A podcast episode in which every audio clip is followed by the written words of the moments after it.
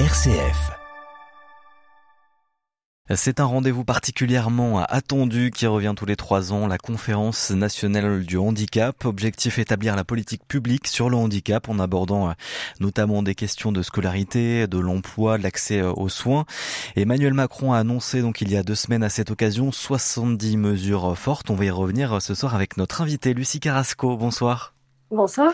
Merci d'être euh, avec nous. Donc, euh, vous êtes conférencière, chroniqueuse, animatrice télé, dromoise maintenant, puisque vous êtes plus du côté de, Valence, mais vous êtes née à Vénissieux, dans la métropole lyonnaise. Vous avez grandi euh, aussi dans cette métropole, donc attachée à, la région quand même. Vous restez dans la région, même si vous avez beaucoup voyagé aussi. On va le voir à l'étranger, notamment pour tourner quelques films dont on parlera tout à l'heure. Vous avez aussi rencontré Emmanuel Macron déjà il y a un an et puis il y a deux semaines aussi pour faire un petit point justement à cette euh, occasion de la conférence nationale du handicap. Et on va détailler un petit peu justement avec vous quelques mesures qui ont été euh, annoncées, quelques grandes mesures. Mais euh, déjà, à cette occasion, de nombreuses associations avaient boycotté aussi le, le rendez-vous qui déplore un manque d'ambition, de concertation. Vous comprenez un petit peu ces associations qui ont pu boycotter ce rendez-vous? Dans l'absolu, je suis quelqu'un d'assez tolérant, donc je je me dois les respecter. Est-ce que je comprends? Non, parce que je pense que quand on veut faire bouger les choses, il faut être présent, euh, même si euh, des fois on est fatigué, parce que parce que oui, c'est vrai que la, France peut être lente sur euh, certaines choses et il y a plein de choses qui sont attendues depuis de nombreuses années. Pour autant, tant qu'on veut que ça bouge, il faut il faut être présent, même si on peut être lassé, il faut surtout pas se lasser et, et surtout pas lâcher. Hmm, en tout cas, vous avez répondu présent vous à, la rencontre avec Emmanuel Macron à cette invitation. On verra. Mais donc diverses mesures euh, pour favoriser l'inclusion des personnes en situation euh, de handicap ont été euh, annoncées. Parmi les mesures les plus marquantes, les fauteuils roulants seront intégralement remboursés à partir de 2024. Vous avez une maladie génétique, la myotropie spinale. C'est vrai qu'on l'a pas précisé. Vous êtes donc en fauteuil roulant. Donc ce fauteuil roulant remboursé c'est quoi? C'est enfin euh, C'est une mesure qui était attendue, qui est importante euh, aussi? Elle est très importante et c'est vraiment une, euh, je vais dire une bénédiction. effectivement, je suis, je suis en fauteuil roulant. Évidemment, il n'y a pas qu'un handicap, il y a des handicaps. Donc, il y a plusieurs formes de pathologie et de, de, de fauteuil roulant. Donc, il y a des fauteuils roulants manuels classiques qu'on peut pousser avec ses bras. voilà, moi, c'est pas le cas. Moi, je suis, si vous voyez, intouchable. Je bouge juste la main droite, mais le reste, c'est un peu pareil.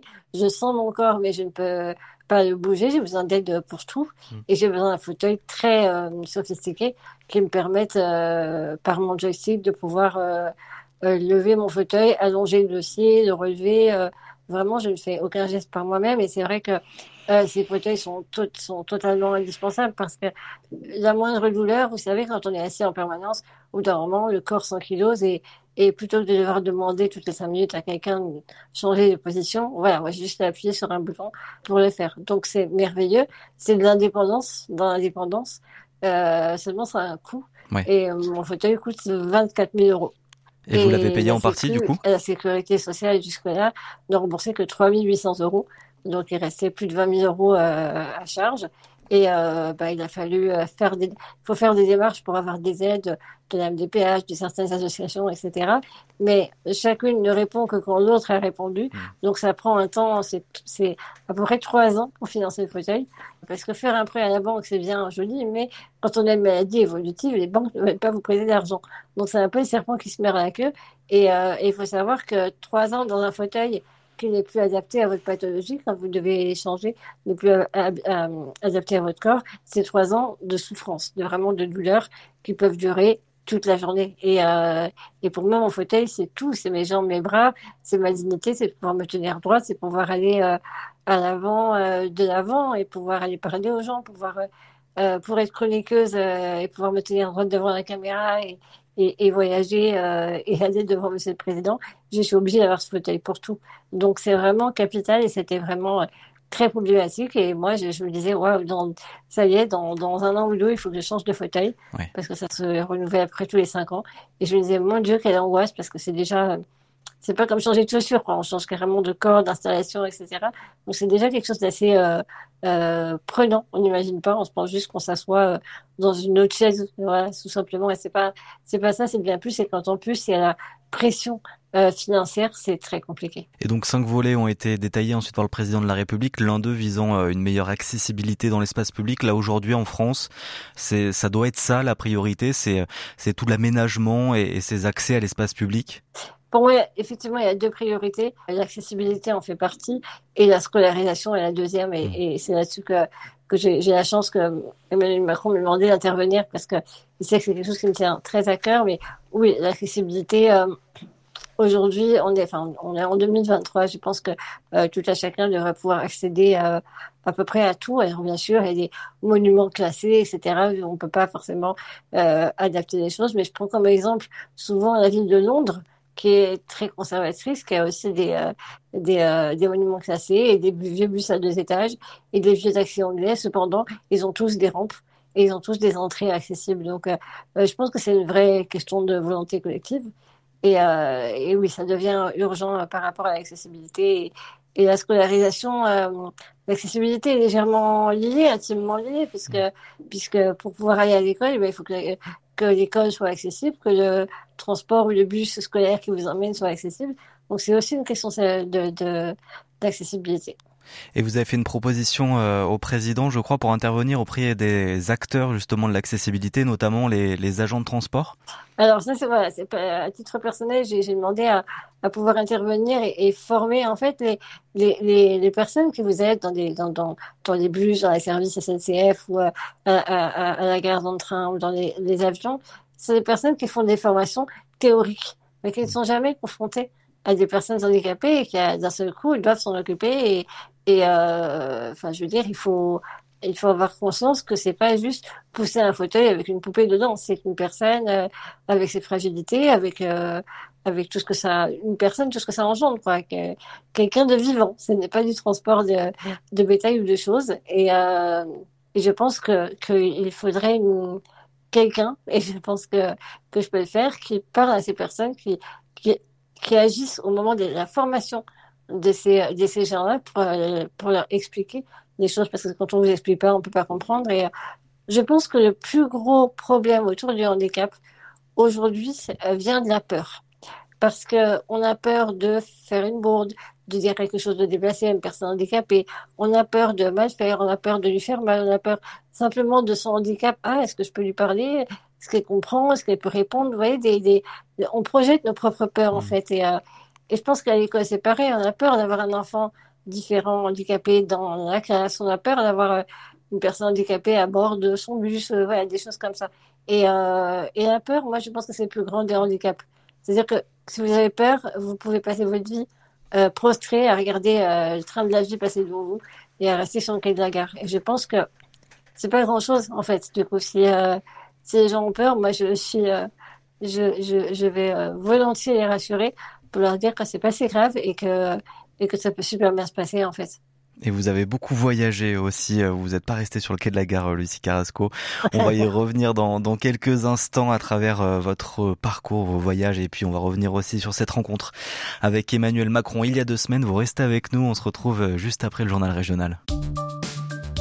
Le 18-19, l'invité. Et ce soir, notre invitée, c'est Lucie Carrasco, chroniqueuse, conférencière, animatrice euh, télé. Et on parle euh, avec vous, puisque vous êtes dromoise, vous êtes euh, née aussi et grandi dans la région du côté plus de Vénissieux, dans la métropole lyonnaise. On parle avec vous de votre rencontre avec Emmanuel Macron il y a deux semaines, que vous aviez déjà rencontré déjà il y a un an sur donc la, la thématique du handicap, puisque vous avez une maladie génétique, l'amyotrophie spinale. Et donc, vous avez re-rencontré Emmanuel Macron là il y a tout juste deux semaines. Euh, comment s'est fait cette rencontre euh, Déjà peut-être nous expliquer un peu comment ça s'est organisé, euh, Lucie? Bien sûr, alors je vais rectifier. Je suis née à Vénissieux, mais j'ai grandi à Lyon. Euh, au centre de Lyon. J'en suis très fière. J'aime, j'aime mon Lyon. Euh, voilà, même si je, je me suis exilée désormais euh, plus un peu plus au sud. Plus au sud, voilà, je reste amoureuse de, notre région. J'ai grandi à Lyon, dans Lyon, et, et c'est ça me manque. En fait, je me rends compte que ça me manque. J'ai besoin de préciser, c'est que ça me manque. oui, donc effectivement, la conférence nationale du handicap à l'Élysée était le euh, si je ne me trompe pas, le 26 avril dernier. Et le 24 avril au soir, donc le lundi soir, je reçois un message sur, euh, sur Instagram, présidence de la République, euh, en me disant l'Élysée cherche à vous joindre. C'est pas anodin comme phrase. J'étais au restaurant, pour vous tout vous dire, j'étais au restaurant en amoureux euh, pour fêter nos huit ans de relation avec mon mari. J'ai dit, allez, on pose le téléphone ce soir. Et je reprends le téléphone et je vois, l'Élysée cherche à vous joindre. Bon. Et au début, je pense à un fake. Et effectivement, j'ouvre ma boîte mail, j'ai également un email. Et du coup, je recontacte euh, ces personnes-là et on dit, écoutez, euh, on, on, vient de penser, mais on va absolument vous avoir, il faut que vous soyez là. Et euh, ça s'est euh, arrangé à, à 21h euh, le lundi soir. Le mardi, il, il, a, il a fallu s'atteler à trouver un, un, billet de train parce qu'on a un, délai de réservation maintenant qui est passé à 24 heures pour pouvoir avoir une, une aide en gare pour monter dans le train. Avant, c'était 48 heures. Donc, ça permet un petit peu plus de spontanéité. Donc, le mardi a été un peu dans le rush à, à devoir trouver un, un train et aussi me faire ma plus belle manucure pour, pour aller à l'Élysée. Et le mercredi matin, je prenais le, train et je rentrais très tard, très tard le soir, le mercredi, euh, chez moi. Ça a été une journée marathon, mais une journée assez incroyable. Est-ce que vous l'aviez déjà rencontré, donc il y a euh, un an, c'était entre, entre les deux tours de la présidentielle, et c'était notamment sur cette thématique de l'allocation euh, adulte handicapé, parce que vous êtes marié, donc l'été dernier. Effectivement, je suis encore, je suis une jeune mariée, ça fait moins d'un an. On s'est marié en, en, juin dernier et euh, effectivement en avril dernier, donc en avril 2022, j'ai été contactée cette fois-ci pour rencontrer Monsieur le Président pour euh, la première fois dans un débat euh, pendant l'entre-deux tours où il s'agissait d'interpeller euh, Emmanuel Macron et de lui poser euh, des questions. Nous étions trois femmes et je l'ai interpellé d'abord sur l'accessibilité dont on parlait tout à l'heure mmh. et ensuite sur la déconjugalisation de l'AH, qui est l'allocation adulte handicapé, à laquelle on a droit lorsqu'on est euh, handicapé, à plus ou moins grand taux selon euh, si on travaille à côté ou pas. Mais euh, et voilà, elle dépendait, cette allocation dépendait jusque-là des revenus du conjoint et pouvait être complètement coupée et, supprimée si le conjoint touchait plus de 2000 euros. Et, et en fait, bah, vivre à, à 2000 euros à deux, c'est pas beaucoup parce que le, le coût de la vie est quand même là.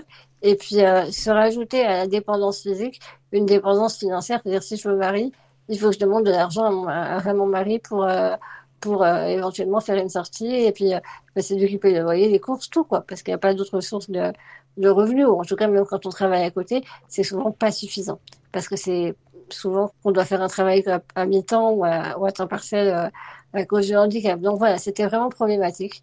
Et je l'ai interpellé là-dessus et ce n'était pas à son programme pour le second tour et il l'a rajouté. Donc, Vous avez été entendu. De, beaucoup de commentaires, euh, voilà, tu verras, c'est du flanc, euh, il veut se faire réélire, etc.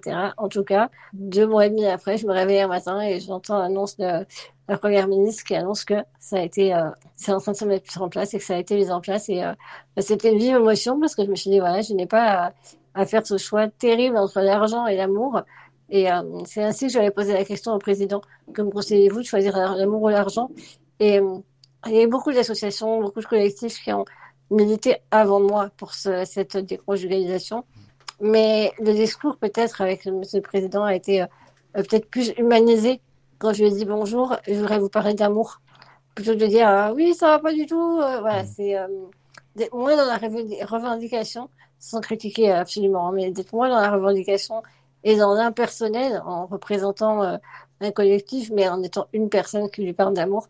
Peut-être que ça a aidé à changer les choses. En tout cas, euh, ça a été pris en compte. Et, euh, et comme, je comme vous le disiez, revu euh, il y a 15 jours, j'en ai profité pour faire un point, pour le remercier d'avoir été si rapide et pour lui dire que ben, il m'a félicité pour, mes, pour mon mariage. Et nous, j'ai félicité et euh, il voulait savoir voilà, si euh, finalement j'avais choisi l'amour ou l'argent. Et, et voilà. C'est important aussi pour vous, euh, j'imagine aussi de faire avancer, puisque finalement c'est aussi peut-être cette rencontre qui a été un, déclic. Vous disiez que c'était euh, émouvant euh, pour vous parce que justement vous êtes marié aussi depuis et vous pouvez avoir cette allocation, mais vous avez fait avancer aussi, voilà, une mesure sur le handicap. C'est important pour vous de, se battre aussi pour pour ça, d'incarner aussi vous personnellement ce combat-là? Écoutez, on évolue tout au long de notre vie, je pense. Et vous m'avez posé la question il y a un an, un an et demi je vous aurais dit euh, non. Parce que moi, je, euh, et je redis aujourd'hui, je ne suis pas un porte-drapeau, je ne suis pas militante. Je ne suis pas militante dans l'âme, pas du tout. Euh, si ce n'est euh, se battre pour ses rêves. Et j'ai toujours voulu, en fait, défendre mes, mes rêves et mes droits. Tout simplement. Donc, c'est parti de quelque chose d'égoïste, en fait. Je pensais à moi. Mais je me suis rendu compte qu'en, qu'en défendant mes rêves et mes droits, ça, ça bougeait des choses et ça défendait ceux de beaucoup d'autres personnes. Et ça, bah, c'est la cerise sur le gâteau. Si je peux, euh, c'était pas le but premier, c'était pas du tout. Euh, c'est venu comme ça et euh, je ne voulais pas avant défendre les droits des, personnes handicapées. En tout cas, d'ailleurs aujourd'hui, mon, métier ne tourne pas autour de ça. Mais, mais finalement, je, je, j'ai dit à, à, Monsieur Macron, voilà, euh, je ne suis pas militante, mais pour autant, ce qui s'est passé m'a déclenché quelque chose en moi. Et je me suis rendu compte de mon utilité et euh, j'aurais jamais voulu militer auparavant euh, de cette manière, mais avec avec cet homme qui a jusque-là tenu parole pour euh, pour euh, ce qu'il m'avait promis et avec son gouvernement, c'était la personne qui m'avait donné envie de m'investir dans le handicap. Alors que généralement, j'essaie de me décoller de cette image parce qu'on aime bien mettre mmh. des étiquettes en France. du coup, je suis ravie que, de, que ma voix porte et, et c'est pour ça qu'il m'a proposé une mission pour pouvoir continuer à bouger les choses. Il m'a proposé une mission euh, auprès d'enfants handicapés pour qu'ils soient scolarisés en milieu ordinaire, ce qui me tient énormément à cœur. Et au-delà de défendre euh, ces droits-là, vous êtes euh, aussi inspirante dans votre parcours. Vous avez beaucoup voyagé. Vous avez euh, aussi tourné des, des films avec l'animateur et producteur Jérémy Michalak. Et il y a d'ailleurs le cinquième road movie, donc après la, la, traversée New York, Los Angeles, le Japon, le Brésil et le Canada. Vous êtes parti en Californie avec lui, et donc vous allez sortir un, film fin juin qui sera diffusé sur France 5. On en reparlera dès qu'on aura la date précise, mais en plus il va être aussi en, en avant-première à Cannes. Oui, on a, c'est vraiment cette année, c'est euh, tout est très très excitant et très émouvant dans ma vie. Et je pense que je commence à, récolter peut-être ce que j'ai semé et ça fait euh, vraiment du bien. Donc cet épisode a été tourné en Californie, plus le côté sauvage de la Californie plutôt que le côté carte postale Los Angeles, San Francisco. C'est encore les aventures de, de, de, de, ce duo incroyable que que je forme avec euh, avec Jérémy et on a l'honneur de, de pouvoir faire une projection en collaboration avec la ville de Cannes et, euh, euh, France Télévisions dans un, dans un cinéma cannois le 21 mai. Et voilà, je suis vraiment hyper, hyper heureuse d'être présente euh, d'être présente sur le tapis rouge et parce que m'a pour la première fois je vais pouvoir fouler le tapis rouge et et voir de très très près les marches du festival de Cannes donc c'est un, c'est un grand grand honneur et et voilà, je suis encore dans le choix de ma robe, vous imaginez pas comme, euh, comme je suis excitée. Parce, parce que, vous êtes ancienne, et ancienne styliste euh, aussi, euh, créatrice de mode, donc c'est vrai que c'est important. Je suis jeune retraitée de la mode et, euh, et du coup je garde un goût très prononcé pour la mode et, et tout ça. Donc voilà, c'est vraiment que en tant que passionné de mode et de cinéma, euh, je ne peux que être comblé par ce qui est en train d'arriver. Et en plus, ça marche bien. C'est vrai que c'est le, c'est le cinquième film que vous sortez euh, tous les deux. Ça, ça continue, euh, ça, ça ne s'arrête pas ces, ces films-là. Ça, ça marche. Ça continue, ça fonctionne. La chaîne aime toujours autant. Les téléspectateurs sont au rendez-vous chaque année. Et euh, on a envie de continuer à sillonner le monde. Et euh, on a déjà une prochaine destination en tête qui est vraiment, ça, ça va être va être incroyable. Et, euh, j'ai, mais en, attendant, voilà, j'ai vraiment hâte que, que Lucie en Californie soit diffusé parce que je pense que ça va faire euh, rêver et, et, rire aussi euh, pas mal de monde juste avant l'été. Euh, fin juin, ce sera parfait. Et vous avez déclaré que enfin, aujourd'hui, il y a une prise de conscience, qu'elle a été tardive, mais qu'elle est, qu'elle est là. Qu'est-ce qui vous fait dire que voilà, ça a changé aussi aujourd'hui la, la vision qu'on peut avoir sur le handicap? Moi, mon but, comme je vous disais, c'est pas d'être militante, c'est plutôt de de glamouriser un petit peu parce que le handicap c'est un truc qui fait pas rêver et qui est pas glamour et moi j'ai envie de faire rêver et d'être glamour parce que je suis très féminine et, et, voilà et je je pense que ce que nous faisons à travers ces documentaires ce n'est pas militer ce n'est pas parler on montre les choses. Et je pense que c'est la meilleure chose pour faire évoluer les, les consciences c'est pas de dire oui on peut faire ça on peut faire ça. Non c'est de montrer de le faire. Et là on peut pas lui dire oui mais c'est impossible parce que c'est impossible, j'ai entendu un milliard de fois dans la vie. à chaque fois, ça m'a renversé pour faire l'inverse. Mais là, on peut que dire, waouh, ils l'ont fait, c'est possible.